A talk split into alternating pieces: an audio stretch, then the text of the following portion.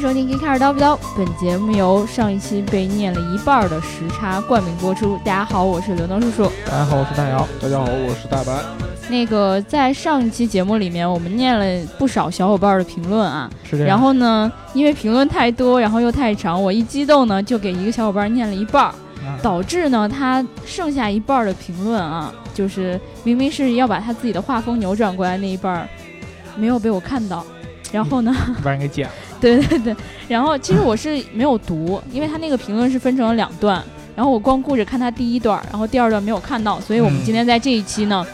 呃，我会把你的评论念完整，然后也也会把你上一期的评论念出来啊。那个，我们这期评论是在放前面念还是放后面念？还是放后边吧。对对对，还是有点长。不要在评论里插节目了，好吗？嗯，对。好，那我们今天这一期呢是周天正经录的。对，周周天正经录，因为我们那个上一期的节目应该是礼拜一录的。然后呢，因为我们我跟白老师后来都去出差了，对吧？对。所以说呢，提前录了这个节目。所以说有了后来，后来大家后留的评论呢，我们之前星期四的节目是没有念到的。我们也是这个节目的后半段才跟大家念。对对对对对对。那我们这期呢，其实要聊的这个话题，好像在我们上一期节目里面又有稍微有一点点提到。对对。这个上一期的时候，刘能跟我说了一个事儿，就是这个我们聊发动机的时候，他说那个发动发动机在冬天热车。合不合理？然后呢，他自己跟我说呢，他听说这个热车以后，冬天热车呢会产生积碳。嗯，对。然后当时我的脑子就被震惊了一下啊！刘能叔叔居然说出了积碳这个。刘能还懂这个呢？对啊，刘能叔叔一般只是说积或者说碳，把这两个字说在一起啊，这是第一次听说。对。然后其实积碳这个词儿听起来乍一听是特别特别特别特别专业的一个词汇。一般是出自于某些汽修专业，或者我还以为是烧烤专业。哎，但是对于很多人来说，积碳就跟心里头觉得跟那积灰有点差不多意思。哎，对，其实对吧？挺像的。对，特别是跟你家那抽油烟机上面那机油，对对对，一坨一坨的。对对对对对。对，或者说，其实积碳很简单的一件事，你把你们家那个平常我们用的金属的那种炒锅。嗯，对对对，一定是铸铁的。哎，对对对对对。然后呢，你用了一段时间，就是尤其那种老的，就是爸爸妈妈经常给你做饭吃的那种大的炒锅，你把它那个底儿翻过来看，上面有这么一层一层一层的黑色的这种类似于这个木炭一样的这个这个这个形状这样的物质。对对对对。这个东西就跟我们正常理解这个积碳非常非常像。那么在车上这个积碳是什么意思呢？就是说，呃，我们上一期不是聊了这个发动机嘛，尤其聊了这个小排量大马力的这个发动机。然后呢，大家应该其实对发动机的这个结构已经比较了解了，对吧？对啊，我们知道这个，我们之前说的这个，在这个内燃发动机的这个气缸里边，燃烧室里边，啊，那么它燃烧的是这个气体的燃油和空气的混合物，对吧？但是你在这个燃烧它的时候呢，它总会有这个不充分的情况。对。然后其实上次呢，大白老师呢还跟我。呃，当时跟我说那个雾霾会不会对这个马力有影响，是不是？然后当时我就说这个雾霾进去，它这空气进去会有好多杂质。嗯，其实后来仔细一想，它有没有可能会产生积碳的问题，都是说不准。对，如果说我们有这种学这种像刘能一样学化学专业的，还有学汽修专业、学烧烤专业的，都可以来研究一下。对，你看看里边是不是加点什么自然的会比较好一些，是吧？对，这个一般情况下，你在这个发动机的这个燃烧室里边，由于长期。啊，你这个工作，然后呢，呃，这个燃料燃烧的不够充分，因为没有一个发动机可以把它完美的燃烧的充分起来，嗯，都会有这样的残留的杂质的。那么这些杂质久而久之堆积起来，就会形成了这种黑乎乎的，啊，有点这种黏糊糊的、脏兮兮的、黏糊糊的，进进进一层一层的叠加上了这种积碳这样的一个物质。嗯，然后呢，这个积碳呢，一般会形成在这么几个地方。第一个就是我们刚才说燃烧室里边，就是你那个气缸。然后和这个有时候侧壁上都会有，对，但是侧壁上就比较严重了，因为侧壁会影响你的，直接影响你的这个气缸的那个运动，运动还有这个密闭性，嗯，有的时候它会造成了就是烧机油，因为这个密闭性不够了。这个我们熟，对吧？对，这个不像大众那样天生就有，就是有的可能后天烧机油就是由于可能是由于这个积碳的原因啊。还有一个呢，就是这个节气门。节气门呢，就是因为这个气体是从这儿出来的，对，然后有一些废气，有的时候也会倒灌，嗯，因为你比如说你这个发动机在工作的时候，你突然停了它一下，嗯，但是你知道发动机它那个我们之前聊过那个冲程是四个四个那个部分，你中间停了一下，它有可能它那个那个进程还没有完全结束，它的节气门还没有关上。嗯它有废气可能会倒灌，然后久而久之，它也会在那个周围形成一点积碳嗯啊。这两个部分是比较常见的啊。那么我们刚才说了，这个气缸里边形成积碳会产生你像烧机油这样的，然后这个发动机还有爆震啊这样的，就是然后有异响啊这样的问题。然后节气门呢也会影响，就是说节气门有的时候由于积碳的问题，第一个是它进气量可能会不足，对，对，还有一个呢就是说它的这个节气门不能够很好的关上。闭合，对，很好的闭合，这都会影响这个车的这个问题。嗯还有一个呢，就是有的不是这种缸，不是这种非缸内直喷的这样的车，嗯，或者说是涡轮增压的车，它在这个气管儿、进气气管。对对对对对，对，也会有有积碳。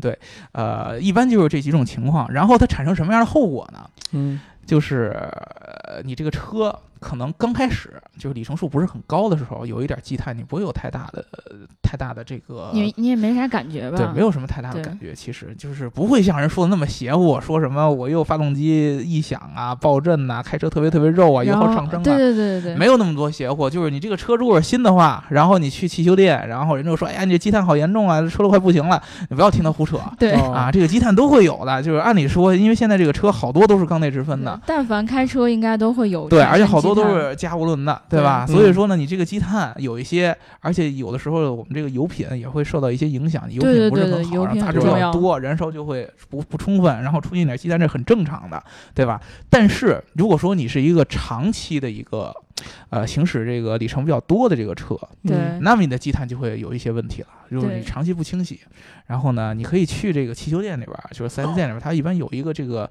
呃，应该叫什么呢？类似于咱们下胃镜似的那么一个东西。就是把那个管子我我怎么伸进去，能够想到了灌肠？呃，对对对，还真是。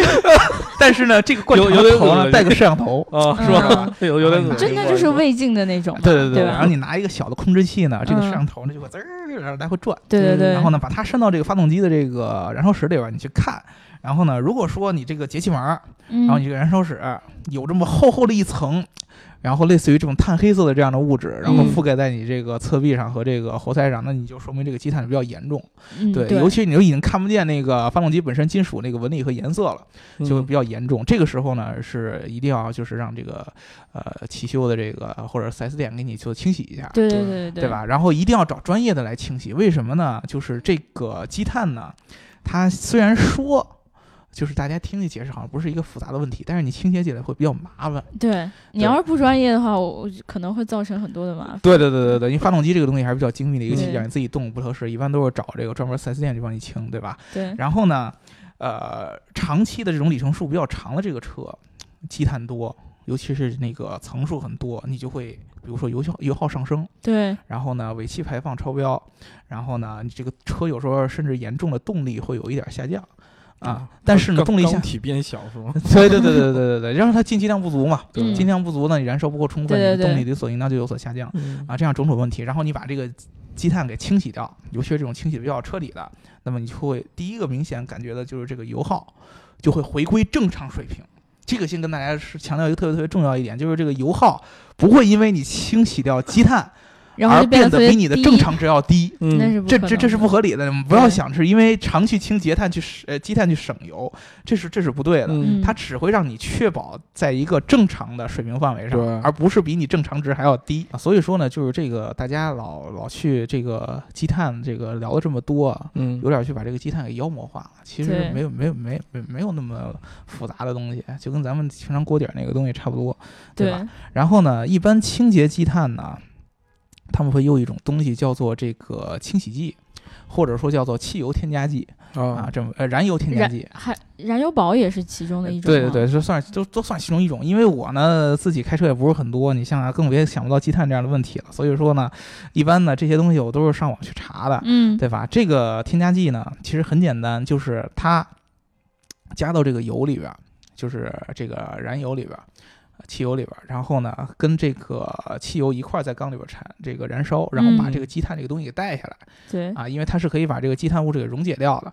那么这种这个添加剂一般分这么几种，一个是这种清洁型的，有点像我们厕所里边用的那个什么威猛先生，对对对，蓝色的那个，或者八四消毒液这样的，嗯就是它这个劲儿比较大，你知道吧？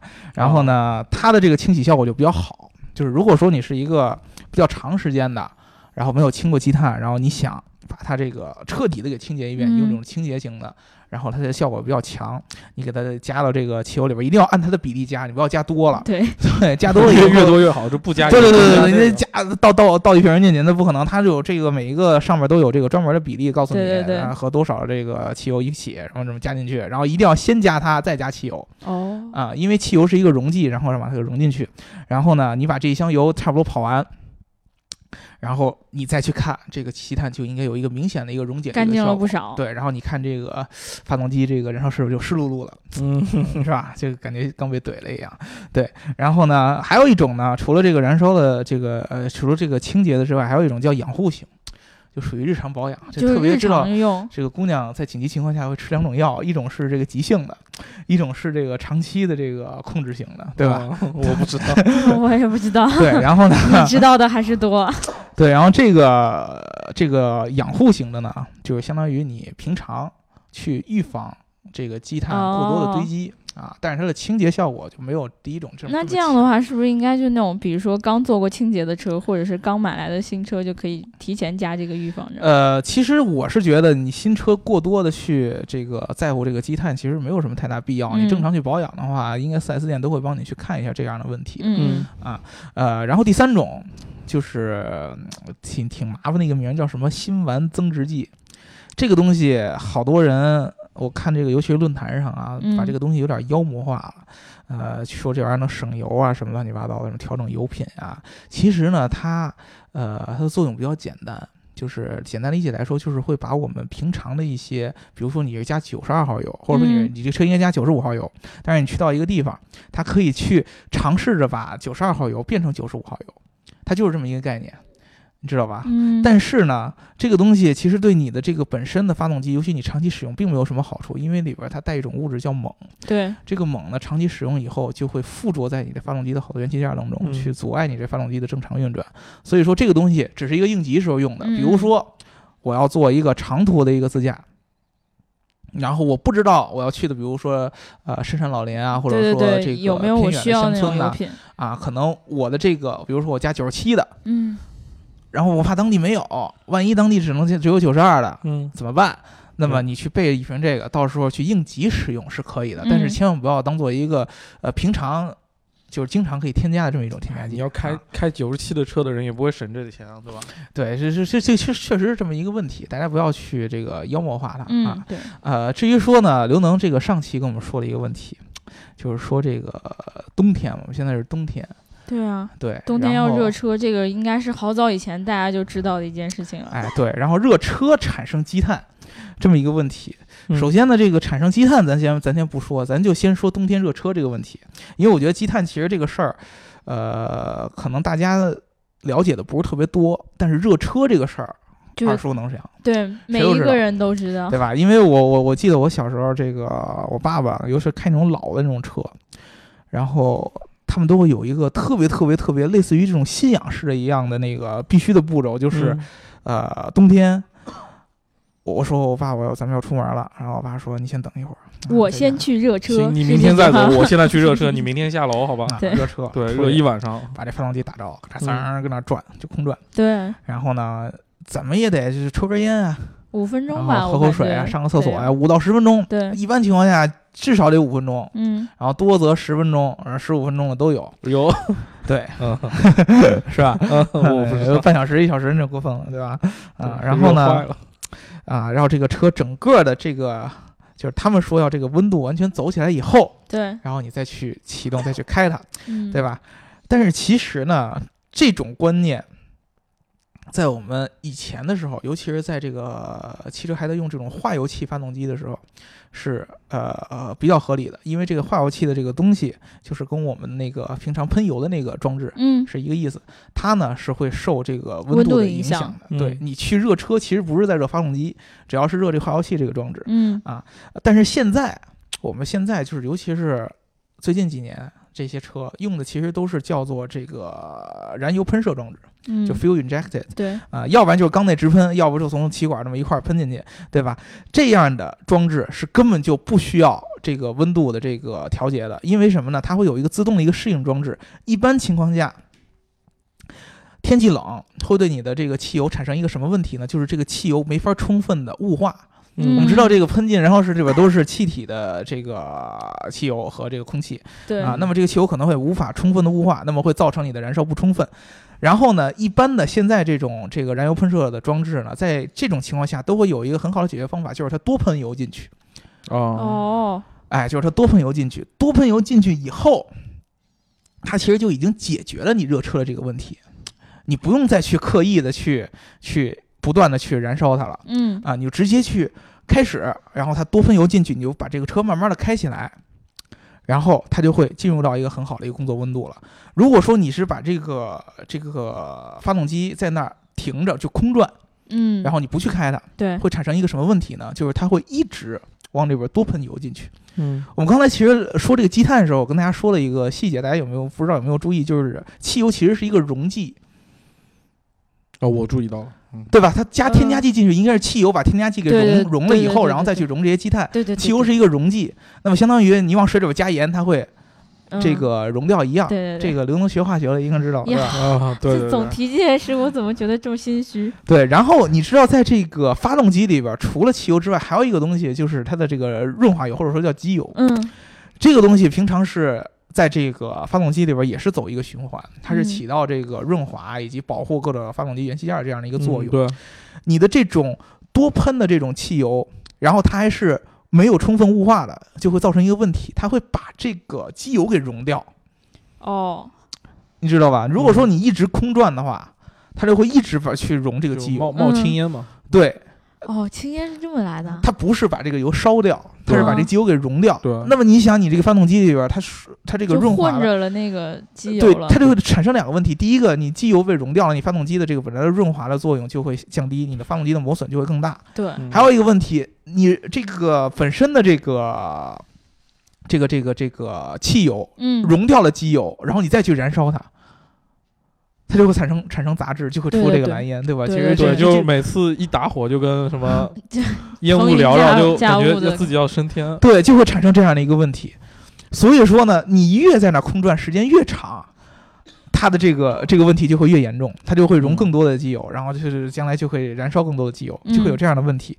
所以说，比较好的方法其实就是你这个打着火以后，大概也就等五到十秒钟，五让到十秒这个机油就能走。机油，因为机油它会有一个循环的一个一个一个泵，然后它嗯去、去去走起来。它走起来以后，你就开始去开它，一定记住不要要去激烈驾驶。你就上开刚开始，它一般怠速或者说上来就地板油，这不太好呃，。对，上来地板油早上踩出去，这个这个也嗯不行，要这个太弹射严重了。对，一般情况下呢，就是你先去慢慢的开它，嗯，然后大概有有个几分钟以后，这个车的它的工作的温度就开始上升了。嗯嗯然后它就可以进进入一个你这个再再喷的这个汽油就已经雾化比较充分了，嗯就可以进进入一个正常的一个一个工作的一个状态了，不用在那儿去空转。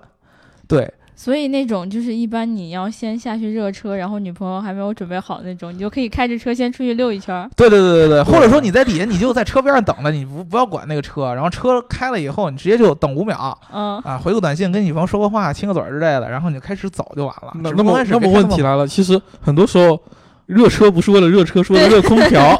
嗯，冬天你很冷，你的水温不上来，不打不出热风吗？热空调有的时候它不用你这个，有的车现在不用你开发动机嘛。是吗？我不知道这那是用。电热嘛？因为我知道是那种老式的空调都是靠水温上去之后往外吹热风，对吧？嗯，对，对你要是一吹风是凉的，你女朋友可能下车跟别人走了，多尴尬。那你所以你就只能那你就是要车还是要往女朋友呗？前走了对，。所以还是还是下去热车，对吧？啊，赶赶赶紧换车。对这样的问题呢，其实很好解决，知道吧？嗯，你在这个出门之前，你先在家里边把女朋友捂热了，那不行。你再出来，对不对？对吧？就怕下楼这段又凉了，你还得不停的一边下一边热。那你就先一边下车一边捂，呃对吧关？键问题是，就是很多时候冬天那个开车有一个很严重的问题，就是他很多人买车的时候会选这个皮座椅，嗯，但是不代表它这个皮座椅又有那个加热，嗯然后呢，你如果说你好，我接受了你这个空调不热的这个现状，我嗯接受了这个设定，我一屁股坐到这个冰冷的座子上的时候，我一下更凉了，我天！嗯，多给你的女朋友准备一点暖宝宝，对吧？对，这个这个一屁股暖宝宝，然后我我觉得如果是我的话，我还是积碳吧。对这个这个不不是积碳这么这么简单的一个原因，嗯因为你长时间的让这个发动机在这个低温下边去空转，嗯，确实会引起这个发动机的这个寿命的下降。对，这个也也是也嗯是，对对，这它并不是积碳那么简单，因为什么呢动一下。不会引起女朋友寿命下降，对吧？但是发动机会寿命下降。对对对，这看你怎么看了。你可以这么说，你平常嗯你带女朋友出去，那发动机费点儿就费点儿吧，嗯对吧？是但是你要自己个儿出去，或者你要跟你的男朋友出去，你还装个逼说我要热车，因为我车牛逼，对吧？我车要起步的时候地板油，那你就是在毁你的车对，啊。如果说你老式的、特别特别老的化油器的车，那咱另当别论。但是化油器的车现在基本上好像已经不能上路了，嗯对，呃，但是现在这种直接用这个燃油喷射的系统嗯这样的车呢，是绝对不用像我们那种传统的观念去在冬天去热车的。对啊，一定要就是记住这一点，它的热车就是我刚才说的五到十秒，然后去启动，然后低速去开它。就是慢慢的先开一段时间，然后等这个发动机的这个整个工作温度上来以后，嗯，然后你就，正常去行驶就没有问题对对对，对，一定要这么一个流程，好吧？嗯，啊、今天我们就跟大家聊这么多知知识，我们可以点点评论了吧？可以可以可以，念一下上一期这个，还是先念时差的这个评论啊。他在上一期我们聊这个发动机的这个小排量大马力的时候，他评论的说，刘能叔叔只念只读了时差留言的前一半，省略后的意思就变了。亲，我们很很我们都很渴望自家文化的繁盛，渴望我们国家有独特的美好。这是因为我们缺这个，人有渴望的东西，就总会惦记这个事儿。容易往所有的事情上招呼，这样讨论事情会拐弯儿，会乱。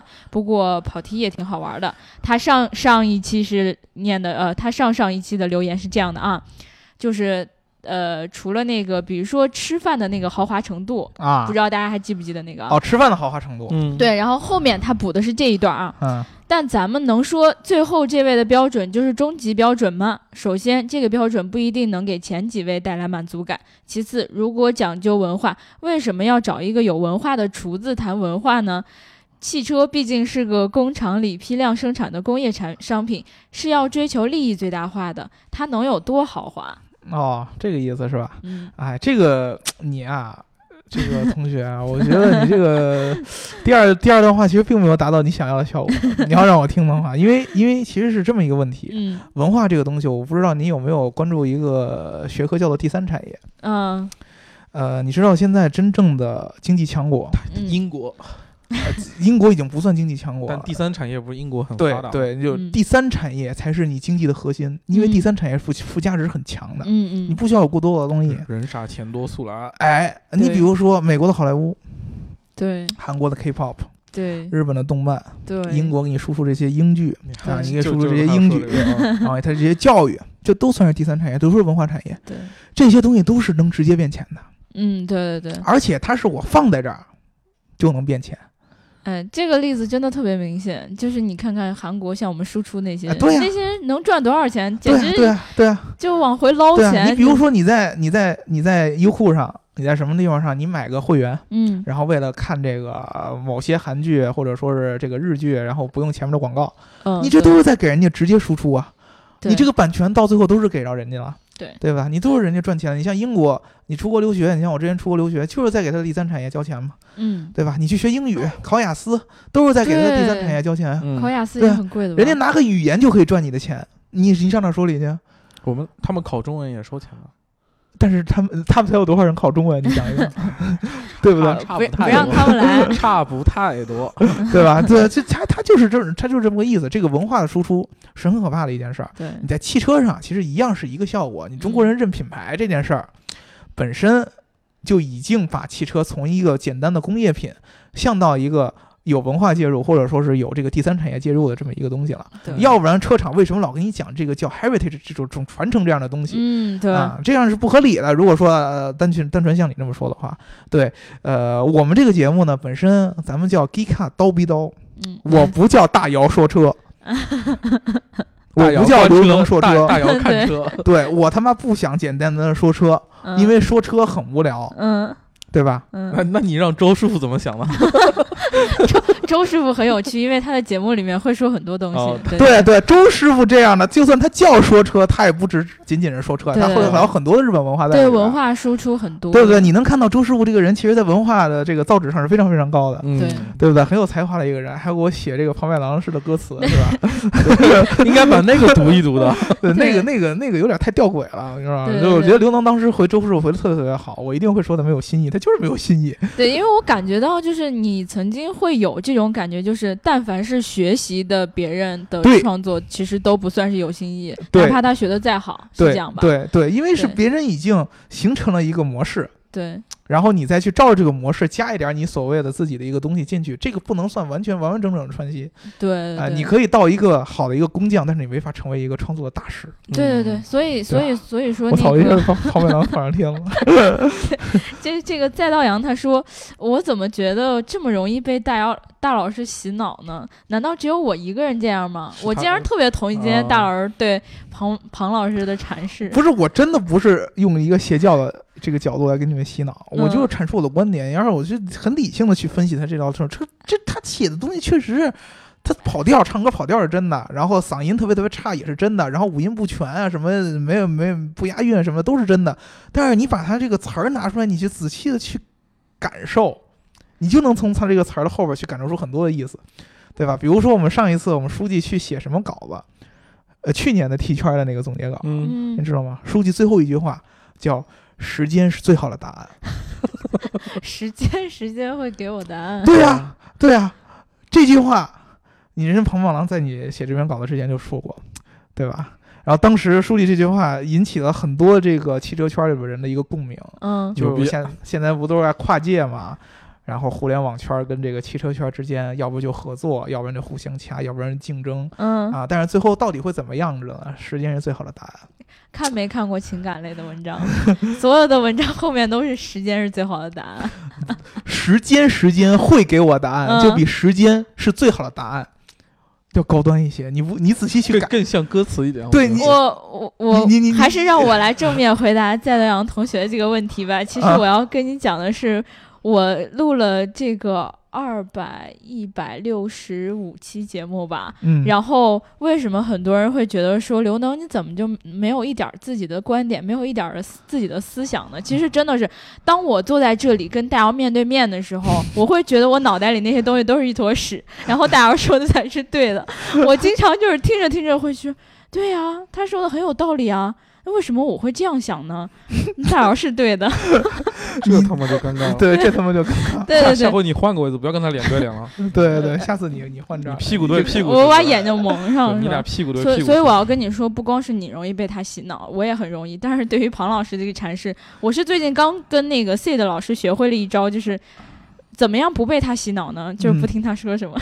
对他他他不听我说什么，但是呢，我也不听他说是吧。对，所以就不不容易互相洗脑。对，然后还有这个叫做怕你不认识名字是中文的小伙伴，他说：“我来讲讲吧，我上一个车是一点二 T 的三缸 mini。”手动挡的，全国第三辆。这个车马力大于一般的一点六车，高速开到过一百八，后面就不敢踩了。但是有一次在地是地下停车场上坡憋火四次，城市里一点二 T 的正常超车什么的绝对没有问题，但是山城啥的。就好好试试再买吧。另外，宝马三缸机也没有想象中的那么陡。目前的车是一个1.5的一系跟一个 A 4河北限号每天换着开，感觉不到三缸特别的陡。哎，对，其实他这个说的这个有一个问题，就是这个缸数的下降会影响一个，尤其是这个转速啊以及扭矩这上面的一个嗯问题、嗯啊。你在这个坡起的时候，确实你像重庆这样的山我，我反正在重庆开那个 smart 的时候是比较害怕的，那个坡感觉像四十五度的感觉对的。对，这就往上看的时候，你都是感觉人都是后仰的那种。对这个就就确实会而且我夏天开了空调，然后基本上就带不动。就慌了，你知道吗？对这个就确实滑下。去了。对，这就为什么很多那种硬派越野车还是用嗯大排量，嗯，对吧？因为它需要有一个这大排量个扭矩。而且低转速下的这种扭矩，这个是很很重要的一个点。对，然后呢，呃，他还说了，我觉得这个小伙伴最最厉害的一句话呢是前后第三辆。对吧？这句话说有的有路子，对，这句话说的很轻奢。对 你虽然说你你这个你们居然 get 到这个点，对你这个评论呢，的奢华。对你这个评论呢，很不经意的提到这一点，但是我敏锐的。他可能这个台词已经写了好多版了。呃对对对对对，如何不经意地我还是很敏锐的捕捉到了你要向我们传达的信息，很厉害。我尤其是喜欢你这样的。对，第一、第二辆在这里啊。对是这个意思吗？对对对，那个呃，所以说这个跟书记可以，我觉得之后可以再探讨，一下。他们都是河北的吗，对对，可以再探讨一下这个三缸到底开起来是什么感觉，或者说如果有机会的话，等书记回河北的时候，书记不就在河北吗？现在就在河北，对对？但是小伙伴听节目的时候，呃，再说吧，就反正是你可以把对可以把车让他开一开，让他感受一下，好打他的脸。对对对对，说到书记，我们有一件事跟大家说，就是嗯昨天呢是我们伟大的白泽正前天书记的前啊，前天是我们伟大白泽正哦，昨天昨昨天啊，昨天十二月十号哦，对对对，昨天，对是我以为是明天是礼拜一，哦，对，明天就礼拜一，，What's wrong with you？然后呢是我们伟大的白泽正书记的这个诞辰多少周年？二十四，二十四周年。二十四周年，嗯，对对，这个呃各位啊，呃，该打赏的不要卡对哈密达，对该打赏的不要去吝啬嗯，这个自己手中的钱，对吧？书记已经把这个茶缸子准备好了嗯，啊，就有咱端在眼前要饭我觉得？这这次第一次先试试，要效果好，我们以后每期节目都有人过生日就对了。对对对对对，一个是你可以往这个茶缸子里边去打赏，还有一个呢，就是你再给书记买新的茶缸子，因为这个沾了钱的茶缸子就没法再喝了，对吧？哎，对，真的是大家咱们一起筹钱，然后买一个那种茶缸大茶缸子，然后上面印一个书记对什么 什么千千秋万代一统江湖，一定要用两升的那种大茶缸子。千秋万代一统江湖，是不是练葵花宝典那个人？啊，差不太多。那个千秋万代一统江湖好像是日月神教，日月神教东方不败吧？对对对对，那就是练葵花宝典那个吗？日月神教是明教，是《倚天屠龙》是那个《倚天屠龙记》里的。那不是《笑傲江湖》吗？你，跑偏了，啊跑偏了日。月神教是《倚天屠龙记》明教才是《倚天屠龙记》啊，哦，日月神教是《笑傲江湖》啊，人家是在宋朝和明朝，你看对吧？哦，还是白老师懂。对，小黄书看的多。我们回来啊，这个啊借错人他说看公众号上说叉一混动真的在名路上了，真的吗？然后括号快夸我还一直在看公众号，还，有我晓得了一个爆炸性的消息哦，哼哼。刘刘能这种夸人家的，一一般他们都是让你夸，对吧？对对对对对我们夸没什么卵用了，嗯，夸吧。那个那个听节目的小伙伴们，大家都要好好看公众号，跟这个我们这个接送人学习学习啊。就我们的公众号是 geekcar。G E K C A R，不是让你夸他呢？你这感觉是 对被怼着夸的，这感觉。我就是我我反正是清白不是。不是说的好好的，大家一起夸，突然让我夸，就我有点没习惯过来呢。嗯，对对对，就是其实我们这个还是那句话啊，我们的呃，我们整个 Geek Car 不光是靠这个节目啊，大家也不要觉得我们就是一个做音频节目的团队。对我们正直是我要是做音频节目，体可能我天天录死你们，知道吗？对，那我可能就先走了。对，我们天天就录，每天就 聊，而且一礼拜一般来七七，好吧？对对，一一而且每天聊不同的，我可以聊不同的话题，什么聊音乐、聊体育啊、聊时尚啊，然后聊聊聊烹饪啊聊聊别的什么都。可以聊，聊星座呀都可以聊嗯啊，非他妈说车，是不是？这这他妈 作为一个写车的记者，我很尴尬的。要不我先走，你们要那么聊，可能就不需要我了。不不不不不不，你在其他啊方面的造纸还是白老师，可以聊，电竞嘛？啊，可以可以可以，都行。还可以聊郭德纲。对，这个白老师也是特深有，对刘刘能知道，经常听见半夜我从我房间传出来的惨笑。嗯，对，然后那个嗯他就这个借错人这个小伙伴儿，他知你知道这个爆炸性的消息，我不知道是什么，嗯，但是我不介意你偷偷的告诉我一下。对，然后呢，偷偷你知道这个想让女生夸你，一定要记住几个点，就是这个有一个固定的套路的，呃，一个是呃为什么。当女生回你为什么的时候，男生一般就会比较有这种成就感。哎呀，他有事儿要求于我，然后马上就给他解。为什么你是个傻逼？这样也可以，这样也可以。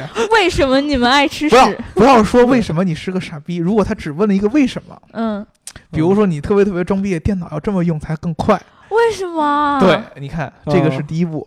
然然后呢，你又跟他解释了一大堆，真的吗？对，这是第二步。虽然他一句都没听懂，对吧？然后你给他再说一堆，然后你看他真的起效果了，他就会说一句。你好棒哦！对啊，这个三个套路大家一定要记住啊，这个是女生。你俩是排练过吗？这个现在真的是一个套路。嗯对，这个是女生常用的，你知道吧？以哦后女生的套路，对吧？对嗯以啊以后，因为你知道，一般的这个我们的小伙伴。你平常可能受这个女生表扬的机会不是很多，是吧？尤其是这个夜里边受表扬的机会不是特别多。为什么这么快？真的吗？真的吗？反正你你一点都不棒，你给我滚！你下去。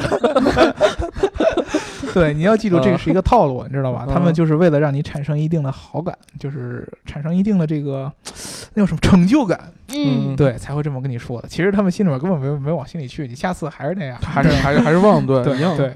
对对对。哎，那那个叉一混动真的在名录上？刚才你有想回答？呃，叉一在在这个是在名录上是从，我们文章里看到的，我们还需要回答什么吗？对，是是是，肯定是在名录上，是在上海啊，在在上海呢，你如果买这个叉一的话，是应该不用再去拍这个号牌了。你直接可以去这个，呃可以用这个新能源号牌，但是在北京呢差异是不行，混动，对，对，嗯在北京是不行的。啊嗯嗯嗯，在北京差异北混动京你可以买北北汽混动，嗯，有混动没有？好像没有。不知道，我不知道，我不 我这个东西我不负责任，我不知道。嗯白布老师膈应一下我们北京的本土品牌。哎，我加一条这个评论啊，这个 Stark 他说，现在市面上很多 1.0T、1.2T 也就只能在城里跑跑，这种车都小涡轮，涡轮介入早，前进足，中段疲软，后段乏力，且涡轮车未必比自吸车省油，不服上个高速。呃，其实你是产生了一个，就是我们我之前也有想聊的一个一个一个一个话题啊，就是这个涡轮和自吸的对比。嗯呃，其实我觉得严格意义上来说，它没有什么。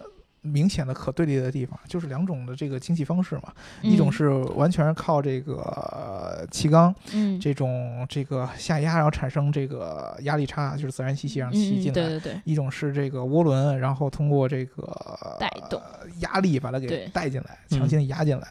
呃，至于你说的这个 1.0T 和 1.2T 只适合在城里边开，有一些车是不一定的，比如说福特特别经典的 1.0T 的发动机就是嘉年华，嗯嗯，这个车其实你去跑山路。嗯呃，特别陡的坡咱不说啊，就一般的这种比较曲折的山路，其实也是挺不错的，因为它的车本来就不重，嗯啊，很轻，而且它这一点零 T 的发动机调教确实非常非常好，嗯，呃，还是挺有劲儿的。不一定啊，这个确实是不一定的。所以他的这一段评论应该是印证了我们刚才说那个怕你不认识中文名字那哎个小伙伴的一个说法，嗯对吧？对，同样的这我就是说，发动机一定要千万不要给它一概而论，就是一看 1.0T，那么它一定怎么怎么怎么着，它嗯内部的调教还有很多很多的细节对来决定这个发动机的表现对好坏。对对对对千万不要说从这个字母和这个数字上面直接去定调它。对，同样是一点零 T 的发动机，别人家一点零发动机和这家的1.0发动机可能就不一样。对嗯你是跑不过我的 FC 的。对，FC 是转子发动机，那当然不一样。哎，对了，我还我还想念上一期、上上一期有个小伙伴啊，他们的名字是一串数字加三个字母。嗯，他说我也是老粉丝，不过第一次评论，因为我实在忍不住要注册一个账号评论一下。其实感觉大姚的核心就是美式豪华就是一个伪命题，因为现在的豪华是由欧洲定义的，而最后特斯拉的美式豪华是点睛之笔，终于完成大家观点和谐统一。好，好，说的特别好。他是不是总结的非常棒我。说了这么多时，所以我把你一句话就总结好了，所以你比那些人不知道高到哪里去。我把这一 伤段害多少人？当就是尤其是我我那天博的那些人，他们对只要 get 到我这一个点，嗯他们就没有必要再跟我说任何的话了，对吧？对对对对对对对，所以呢，我们要在这个节目的最后呢，要感谢这个上上一期这个最后一个评论的小伙伴咱。这个豪华的话题是不是终于可以结束？对对对对，到他这里就最终就结束了，嗯对吧？因为他真的是看看穿了大姚和我们整个节目的主旨，对对对，你这个把我的观点概括的很好。对，而且我们的价值观最后上升的那一下，升华那一下也被他看出来了。对对，我跟你们说，我的观点就是刚才这个这个同学总结的这样，然后我的观点不会变的。嗯，如果有有什么那个什么不服的，可以接着来找来咬他吧。对对对，那我们这期就聊到这儿了。然后，如果大家想要加入我们粉丝群的话，记得在后台留下你的微信号。听节目要记得点赞、打赏和评论，点赞、打赏和评论，点赞、打赏和评论。然后我们要在这里呢，再一次跟书记说，生日快乐！如果喜欢这一期节目的话，记得给我们一个爱的赞或者转发吧。好了，那就这样吧，拜拜。